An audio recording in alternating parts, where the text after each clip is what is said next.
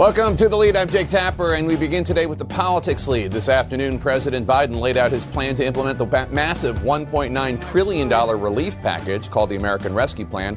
The president saying soon there will be more vaccines in arms and more money in pockets. Amidst criticisms and concerns that the huge package is insufficiently targeted and could potentially cause inflation, President Biden also announced that a former top economic official for Obama and Clinton, Gene Sperling, will lead the effort to maximize every penny of the stimulus. The president, vice president, and their spouses hit the road today from Vegas to near Philly for what the White House is calling the Help is Here tour, touting the massive legislation. This comes as President Biden is setting new goals for the nation to begin the path out of this pandemic and to help reach those goals.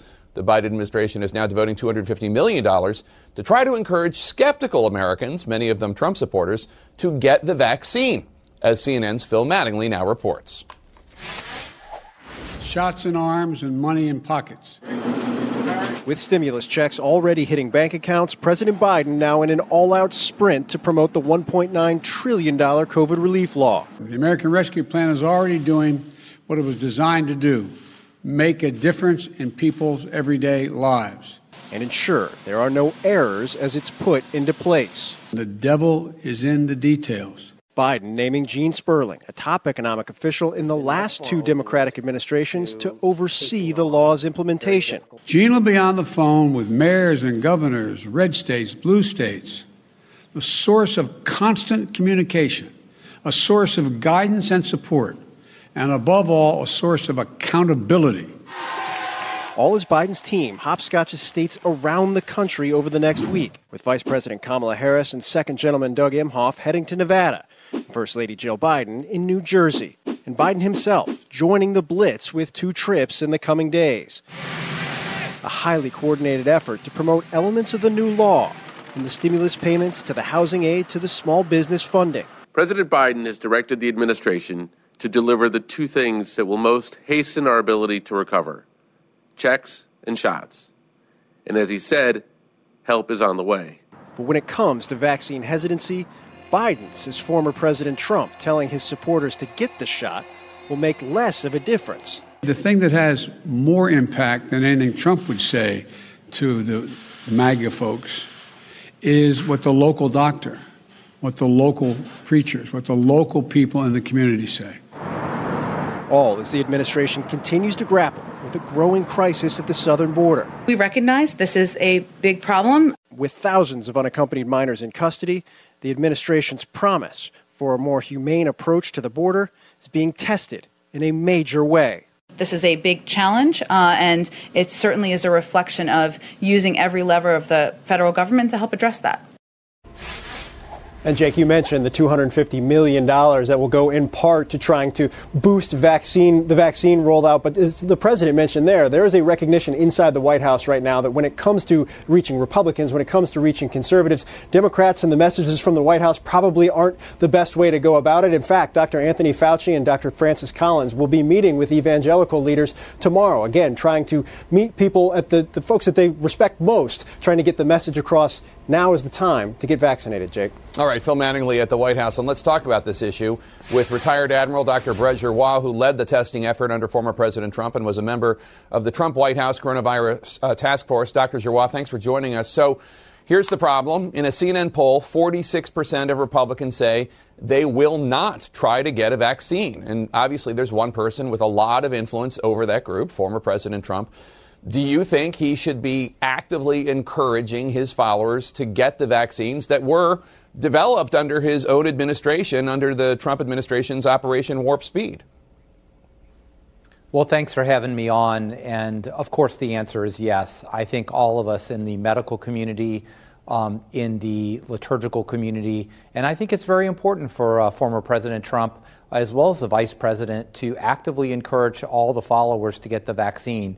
This is something that the Trump administration developed under its time, and uh, I think all of the above, including uh, the former president speaking out, would be very important. So that's why it's so confusing because we're talking about saving the lives of, of MAGA supporters, uh, not just uh, fellow Americans, but specifically people that he has reached to. was it a mistake for him, President Trump, to get vaccinated secretly behind closed doors instead of doing so publicly? D- did you know about it at the time? Do you know why the decision was made to keep it secret? Um, I did not know uh, that he was vaccinated uh, until I uh, heard it uh, as it was reported in the news. Um, I get a little hesitant to uh, to uh, make judgments about people's you know private medical decisions about whether there could have been you know potential issues that he did not want to make it public. But I think the point now is, and I think this is where we are, that we all have to get together and urge every American. Um, the people who follow uh, former president are very committed to President Trump, and I think his leadership still matters a great deal. And I think we have to do a better job reaching the minority and underserved communities that have been so disproportionately affected. I think those are really two major goals. We've done a great job with the elderly. Uh, we're doing a great job getting vaccines in arms, and I want to commend the Biden administration for their building on the program. But we do need to focus on the vaccine hesitant, which you pointed out, as well as the underserved and minority communities. We, have heard Vice President Kamala Harris say, "quote There was no national strategy or plan for vaccinations uh, when they started," and Dr. Fauci said under Trump there was only a vague plan for, on a national level, getting vaccine doses into American arms. Um, could the Trump administration have done more to set up a national program uh, to get the vaccines not just to the states, but into the arms? Um, I think this is a false narrative uh, that was propagated, and I have not heard either the president or the vice president say those words in the last few weeks. Look, when we left office, there were plans to procure 900 million doses with 2 billion extra doses on an option we had enrolled 70,000 vaccine sites, including 40,000 pharmacies. We had enabled uh, pharmacists, in, pharmacy interns, pharmacy techs, any emergency medical technician to provide those. So, look, I think the Biden administration has done a good job adding on to the plan, like with some of the mass vaccination sites. But there was a clear strategy and plan on the day that President Biden took office, 1.5 million doses went into people's arms. We were averaging almost a million per day, which was a tremendous accomplishment. The foundation was there. Um, there's no reason to cast aspersions. This is a great American story. A Republican administration started this, laid the foundation. The baton has been passed, and the Biden administration are taking it even to greater levels. That's pre- the way I see it. When, when President Biden took office, uh, the U.S. was administering uh, just under a million doses a day, as you note. Uh, now the nation's averaging right. 2.4 million doses a day. You think, uh, correct me if I'm wrong, that the Biden administration does deserve some credit for ramping up the speed with which the vaccinations are going into arms. So I think the ramp up is, is approximately the same as we would have predicted under the Trump administration. What I think he's done very well in terms of vaccines into arms is number one, I think the mass vaccination sites focusing on health equity is a really good idea, and I think that's an idea that he brought.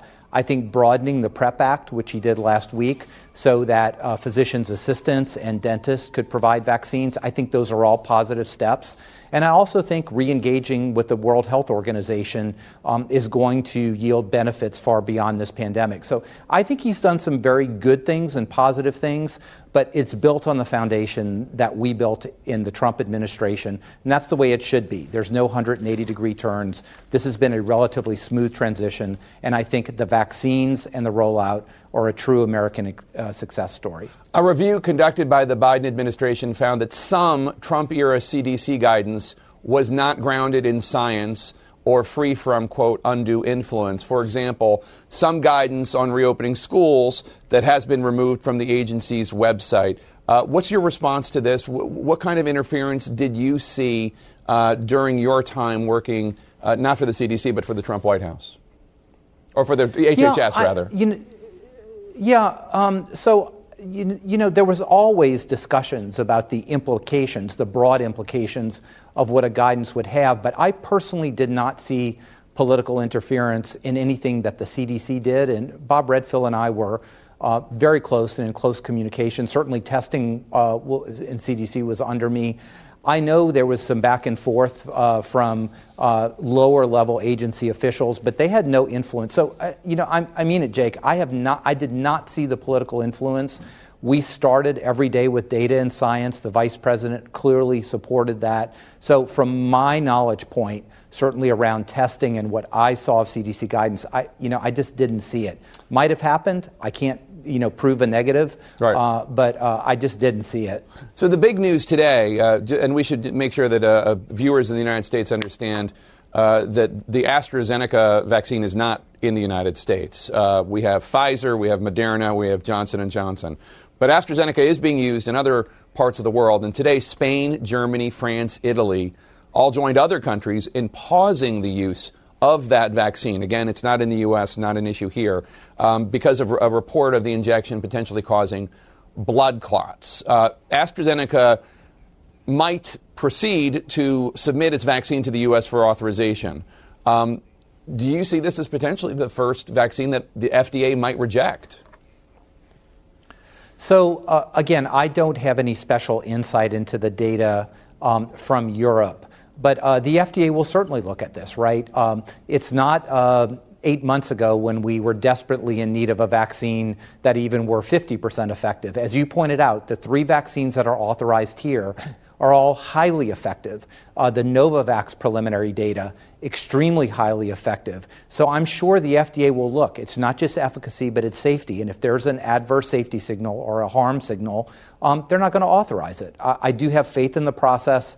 It is transparent as it was under our administration, um, and, and, it'll get a good look. But I, as you pointed out, and thanks, Jake, for saying this, uh, this vaccine is not in the U.S. Yeah. Americans need to be 100% confident that what they're getting is safe and effective and is not this vaccine. Please go get vaccinated. Have you been vaccinated? And if so, which one? I, I have been vaccinated. Um, um, I'm not going to go into my medical history, but I just completed my second dose. Um, I received Pfizer. I would have been absolutely pleased to receive Moderna or Johnson and Johnson. They're all truly medical breakthroughs. I would have happily had uh, any of them, um, and certainly encourage everyone when it's your turn in line, as it was my turn in line um, here at my uh, private physician, uh, to get to get vaccinated. All right, Dr. Brett Giroir saying, "Get vaccinated." He did. Thank you so much. Good to see you again. Good to see you. Thanks, Jake. A lot of places are easing COVID restrictions as more Americans get the vaccine, but one university is ordering all undergraduates to stay in their dorms. Then CNN goes to a town where children crossing the border by themselves are being housed. That's next. Stay with us. In our national lead now, a growing number of Democrats are asking the Biden administration to make urgent changes at the border amid a massive surge in the number of migrants. Today, Congresswoman Ilhan Omar, Omar, Democrat of Minnesota, called on President Biden to end contracts with states and cities who use prisons to house migrants. Congressman Henry Cuellar, who represents a district on the Texas Mexico border this weekend, urged the administration to more forcefully warn migrants in Central America not to make the trip.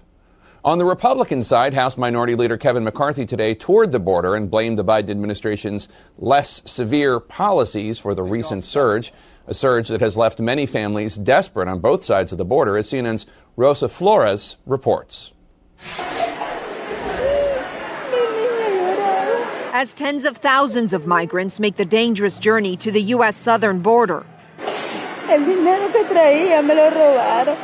Someone stole all her money along the way. Many discover that getting here is just the beginning. Some migrants describe crowded immigration processing centers. She says it was packed with people. Without showering facilities. Did they let you shower? And some say they slept under a bridge overnight poco de piedritos ahí, arenita. On pebbles and sand while waiting to get transported to immigration processing facilities. Once there, migrants say they get three meals a day.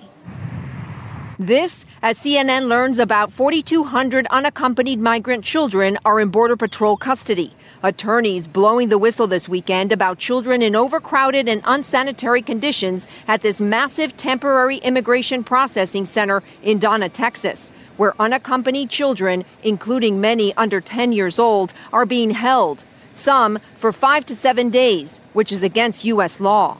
Peter Schey is a lawyer representing thousands of unaccompanied minors in federal custody and says capacity at the Donna facility is 1,000 detainees, and right now it's holding about 2,000. it is an untenable situation that the administration needs to address immediately. The head of Homeland Security directed FEMA to help create more shelters for unaccompanied children and move them out of Border Patrol custody quickly. DHS says Border Patrol officials do everything they can to take care of unaccompanied children in their care. As for mothers entering with children, many are released by Border Patrol at this bus station in Brownsville. Why did you come here? Trabajos, no hay. She says the economic crisis in her country is very severe. The reasons migrants say they're trekking to the United States varies. Some, like Selvin Melgar, adobe, sí, de adobe. says he lost everything during a recent hurricane in Honduras. And Marisol Ramirez, who says the toughest part of her journey was when her daughter was hungry and she had no food, says she's here because of the lack of jobs and the abundance of violence in her home country. You're taking a live look at the Immigration Processing Center here in Donna, Texas. CNN has made repeated requests to Border Patrol and Customs and Border Protection to get access to this facility and other facilities like it, and that access has been denied. Today, we also asked about those migrants who we met, and they told us that they slept under the bridge overnight on the dirt while they were waiting to get transported to a processing facility. And Jake, we have not heard back. All right, Rosa Flores at the border. Thank you so much. Let's discuss. Uh, Nia, there's now bipartisan pushback against the Biden administration on the border, but instead of visiting firsthand, the president and his team they're traveling to promote the the COVID relief deal. Um, is this a smart strategy by the White House to to not go there? Well, listen, we'll see what the president ends up doing in the coming days. From what we can tell about President Biden, he is someone who listens uh, to the progressives in his party, and they are among uh, the loudest folks who are talking about this crisis uh, at the border. It has been years in the making. We obviously uh, saw what happened under the Trump administration. We saw what happened uh, under the Obama administration, too, and similar uh, things. And now we see there is this surge, and partly, at least, Biden's critics are saying it's partly a a surge because the Biden administration has had a more humane policy uh, towards folks who are traveling uh, uh, over the border, children in particular, and that's why you see this surge. But we'll see what the president ends up doing. He obviously wants to highlight what's going on with this COVID relief package, but he does need to have some insight, I think, into what's going on uh, at the border and also uh, suggest to the country that it is a, a, a, sort of different approach that this administration uh, is taking because you have had uh, for years and years and years progressives really complaining about uh, what was happening down at the border under President Trump, and now you see similar the kind of kids in cages uh, imagery that we see out of the border now, and some of the inhumane treatment that some of them might be getting. Yeah, although Franco, we should note, I mean, uh, the the Trump uh, the Trump administration's harsh policies at the border notwithstanding, there was a surge in 2019. Still, what's going on today is going on. Uh, White House Press Secretary John uh, Jen Psaki will not call the situation at the border a crisis. She also turned down the chance today to call it a disaster. She's saying it's a, quote, big problem. Why is there such a fight over the language here?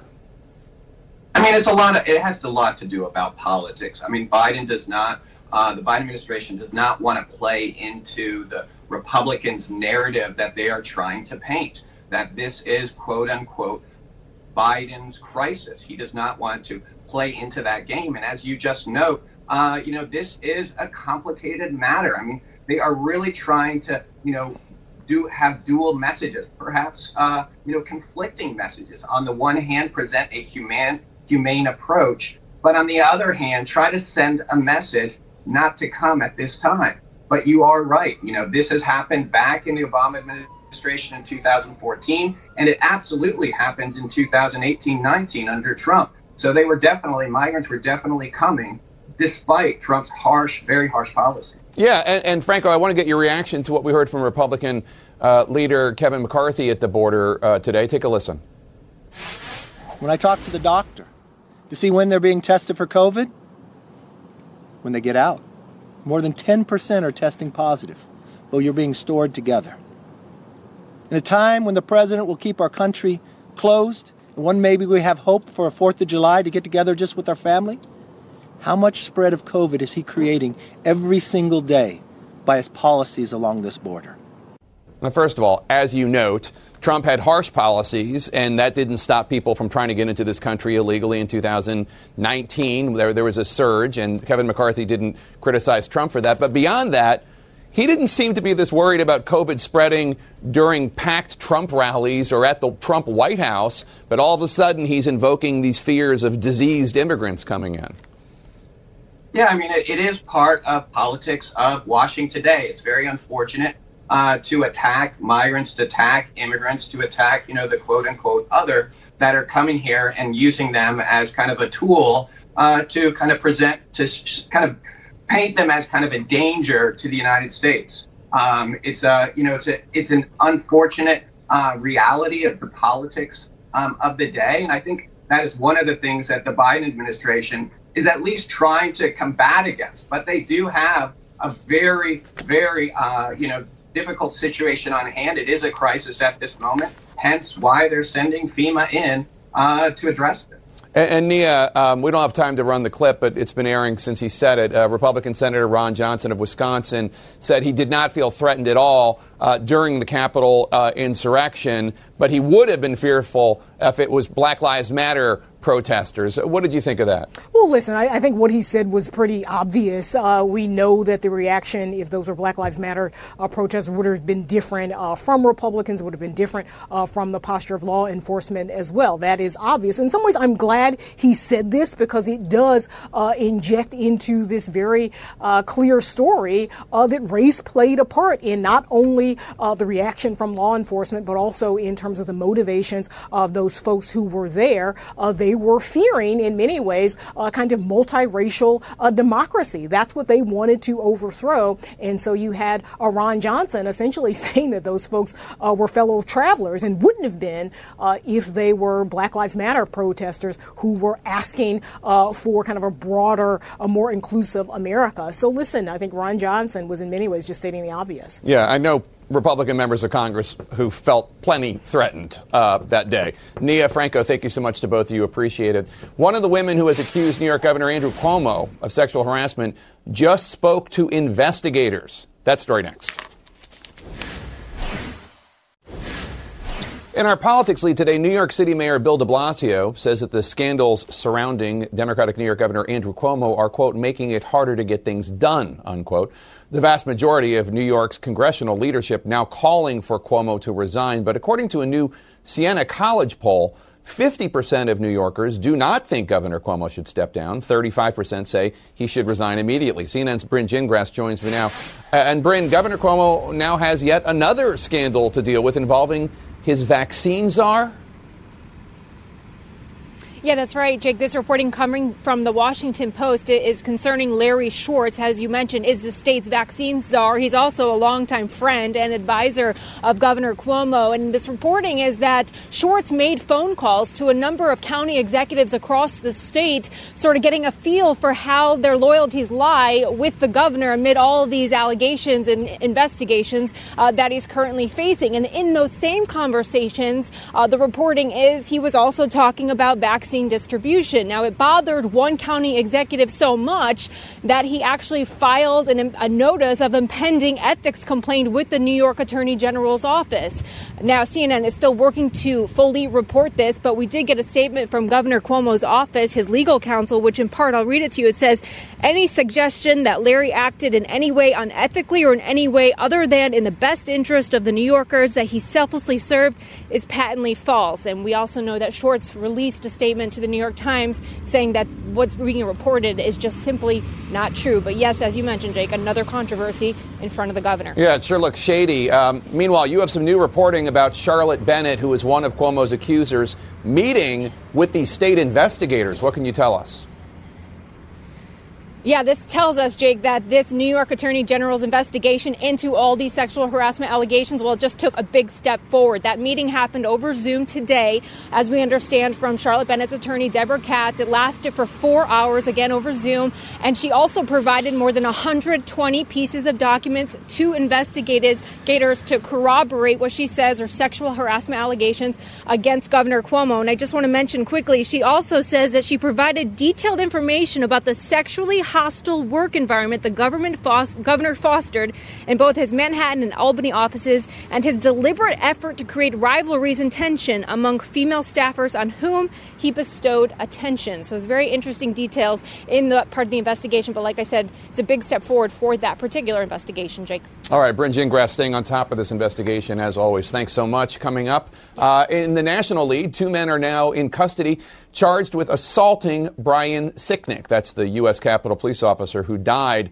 after the January 6 riots. Federal authorities say images from police body cameras show the two men spray a toxic chemical aimed at three officers, including Officer Sicknick. I want to bring in CNN's Jessica Schneider. And Jessica, there are other images, we're told, that help investigators build their case against these two. Yeah, that's right. So this criminal complaint, Jake, it goes step by step and it uses surveillance video clips and body camera snapshots to really lay out how these two men allegedly attacked these officers. Notably, though, they are not charged with killing Officer Sicknick. At this point, they're charged with working together to plan and assault at least three officers who were guarding the Capitol grounds that day. That includes Officer Sicknick, who of course died one day later. So investigators say one body camera photo, it shows 32-year-old Julian Khater, uh, he's in a Trump hat there, 39-year-old George Tanios in the red hat.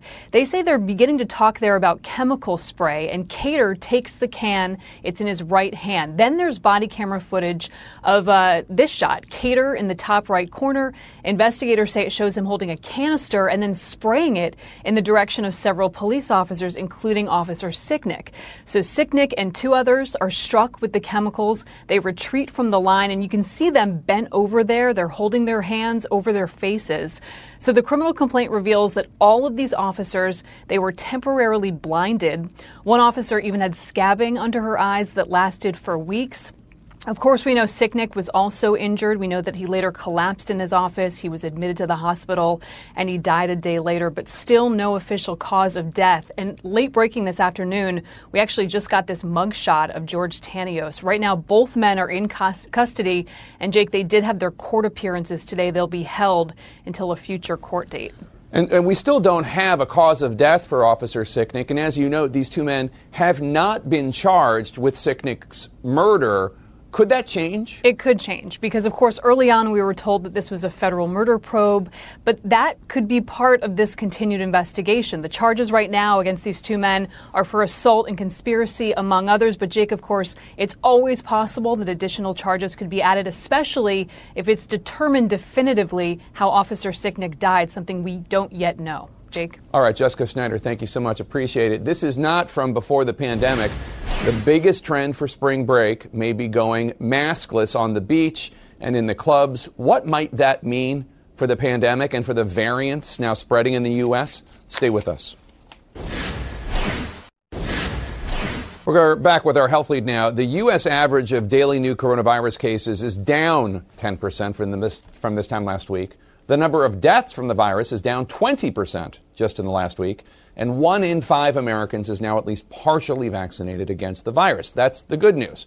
The bad news there are also new concerns over spring break, as CNN's Nick Watt reports. Here's a split screen of our current situation. On the right, a record high 3.2 million vaccine doses in arms reported Saturday. But on the left, that's Miami Beach on Saturday. We have seen footage of people enjoying spring break festivities maskless. This is all in the context of still 50,000 cases per day. Back to the good news more than one in five Americans have now received at least one shot. We are accelerating vaccinations in anticipation of meeting the president's goal, being ready to be open up all vaccinations to all adults by May 1st at the latest. Today, in every single state and DC, teachers can get vaccinated. Meantime, a new study suggests that if kids and teachers all mask up, then whether it's six feet or just three of social distance, doesn't make any difference. The CDC is very well aware that data are accumulating, making it look more like three feet are okay under certain circumstances which would make it much easier for more schools to reopen. Expect an update to the CDC's guidelines soon. It won't be very long, I promise you. Meanwhile, college kids at Duke now in a seven day lockdown after 180 confirmed cases last week. driven by parties, say college officials who warn if this feels serious, it's because it is. These past four days, the busiest air travel since this pandemic began, Wednesday is. St. Patrick's Day! And of course, there's this. But with more contagious variants circulating, sobering tales from Europe for those South Florida throngs. Take Italy, where case counts are climbing once more and fast. Why Europe? They simply took their eye off the ball. I'm pleading with you for the sake of our nation's health. These should be warning signs for all of us. Meanwhile, today, Italy, France, Spain, and Germany temporarily suspended use of the AstraZeneca vaccine while authorities investigate some safety concerns. AstraZeneca says there is no evidence their vaccine might cause blood clots. It's not yet authorized here in the US. Now, one thing driving that surge in, the, in Europe right now is that new variant first discovered in the UK, more contagious, more deadly. And today, the CDC confirmed they say that variant will be dominant here in the US within the next few weeks. Jake? All right, Nick, thanks so much. Coming up, they are the innocent, a CNN exclusive inside Syria, talking to the children who, who know nothing but war. In our world lead today, 10 years of the Syrian civil war, which is still raging on. 10 years. In March 2011, Syrians tried to follow other Arab nations and call out their oppressive government, prompting Syrian dictator Bashar al Assad to try to put the protests down. And now, 10 years later, more than 400,000 Syrians have been killed, many at the orders of Assad. CNN's Arwa Damon returned to Syria and she talked to some of the youngest victims of this war in this CNN exclusive. What do I do? Use a bucket of water? A blanket? I tried using my hands like this to put out the flames. I couldn't. Omar San's body was a ball of fire. Sultan was playing on his bike when a rocket blew up fuel canisters nearby. هيك تقولي كله طلع منه اللحم بطنه وظهري An ambulance brought Sultan to Turkey. He and his mother have been there ever since. This is the last photo of Sultan before the airstrike. No, you are not ugly. You are beautiful, Ahmad constantly tells him.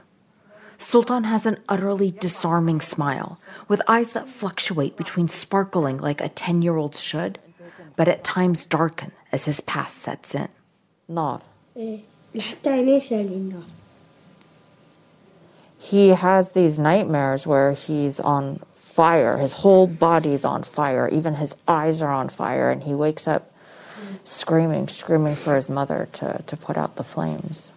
Sultan is as old as Syria's war itself, a life that carries the emotional and physical scars of a nation. When he was five, his baby brother was killed in a bombing.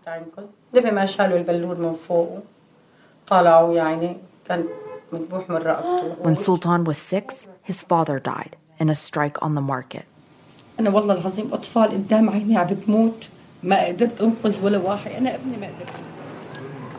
This is where Sultan was born into unimaginable violence, where he lost so much. A gray, dusty town of smothered childhood laughter, stolen by war. Uh, Rinad's family did not know that mines were daisy chained along the wall of their home.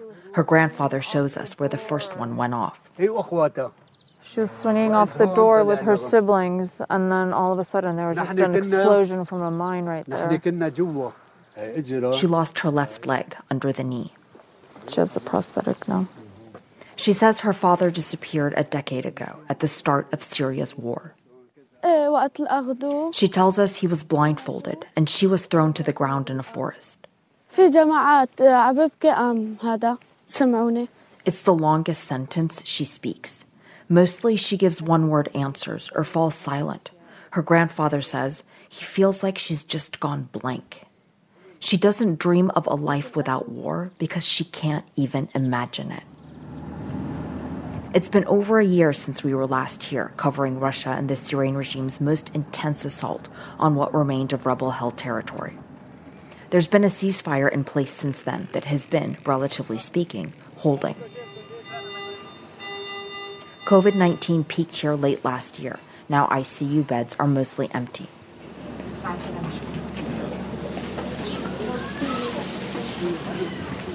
It's all sandbagged underneath here just in case there's more bombing that resumes. This is a pediatric hospital, one of the few that remains intact. Saeed is two and a half months old and severely underweight. They've um, they've seen a threefold increase in malnutrition cases um, in this clinic alone for a number of reasons. Years of bombings and displacement leading to greater poverty, and then further fueled by COVID 19 border closures and humanitarian aid slowing down. We pass ramshackle camps. With each bombardment, more of them blotted the countryside. A decade, for so many, a lifetime of compounded trauma. The past permeates everything. For most, there's not a month, a week that goes by that isn't the anniversary of the death of someone they loved. Perhaps all that is left to save are the shreds of innocence of a scarred generation. Just absolutely heartbreaking. Arwa uh, joins me now live from Syria. First of all, thank you for filing that that moving and brave report. So sadly, war might be normal to these children. They've known nothing but. But are, are their parents? Do they have any hope that the violence will end at some point? They do, Jake, in the sense that one really can't live without hope, but then again, hope is such a cruel beast, and Syrians have seen that hope crushed over and over again. The adults here, those children's parents, they can't even begin to come to terms with what it is that they have been through. The kids most certainly can't even begin to wrap their minds around it or cope with this tornado of emotions that they are going through. And one of the many aspects that have been that has been very painful uh, for the population that we've been speaking to has been what they feel like is this ongoing indifference and apathy. You know, a few years ago when we would come in, we would get swarmed by people saying things like, "Why doesn't the world care? Aren't they watching what's happening? How can they allow this to happen?" They don't even bother asking us those questions anymore because even though they've had a voice for the last decade, their voice hasn't mattered. The numbers of dead and displaced haven't mattered because, Jake, when it comes to the lives of the innocent in this country, they are negated because bigger geopolitical games are at play. All right, Arwa Damon, thank you so much. We'll be right back. Lastly, from us today, 535,000 people have died from coronavirus in the U.S., and today we'd like to take the time to remember just one. Her name was Ruth Sanders. She was an award winning high school science teacher in Georgia. She taught for almost 40 years. She was affectionately known as Mother Physics. She loved telling people about the time she ran into Albert Einstein in a Princeton lab. She died just shy, just two weeks shy of her 90th birthday. May her memory be a blessing. Our coverage on CNN continues right now. When you work, you work next level. And when you play, you play next level. And when it's time to sleep, Sleep Number smart beds are designed to embrace your uniqueness, providing you with high-quality sleep every night. Sleep next level. JD Power ranks Sleep Number number 1 in customer satisfaction with mattresses purchased in-store. And now, the Queen Sleep Number C4 smart bed is only $1,599. Save $300 for a limited time, only at Sleep Number stores or sleepnumber.com. Prices higher in Alaska and Hawaii. Quality sleep is essential, and that's why the Sleep Number Smart Bed is designed for your ever evolving sleep needs. So you can choose what's right for you whenever you like. Need a bed that's firmer or softer on either side? Helps you sleep at a comfortable temperature, quiets their snores. Sleep Number does that. Sleep better together. JD Power ranks Sleep Number number 1 in customer satisfaction with mattresses purchased in-store. And now, save 50% on Sleep Number limited edition smart beds for a limited time. For JD Power 2023 award information, visit jdpower.com/awards. Only at Sleep Number stores or sleepnumber.com.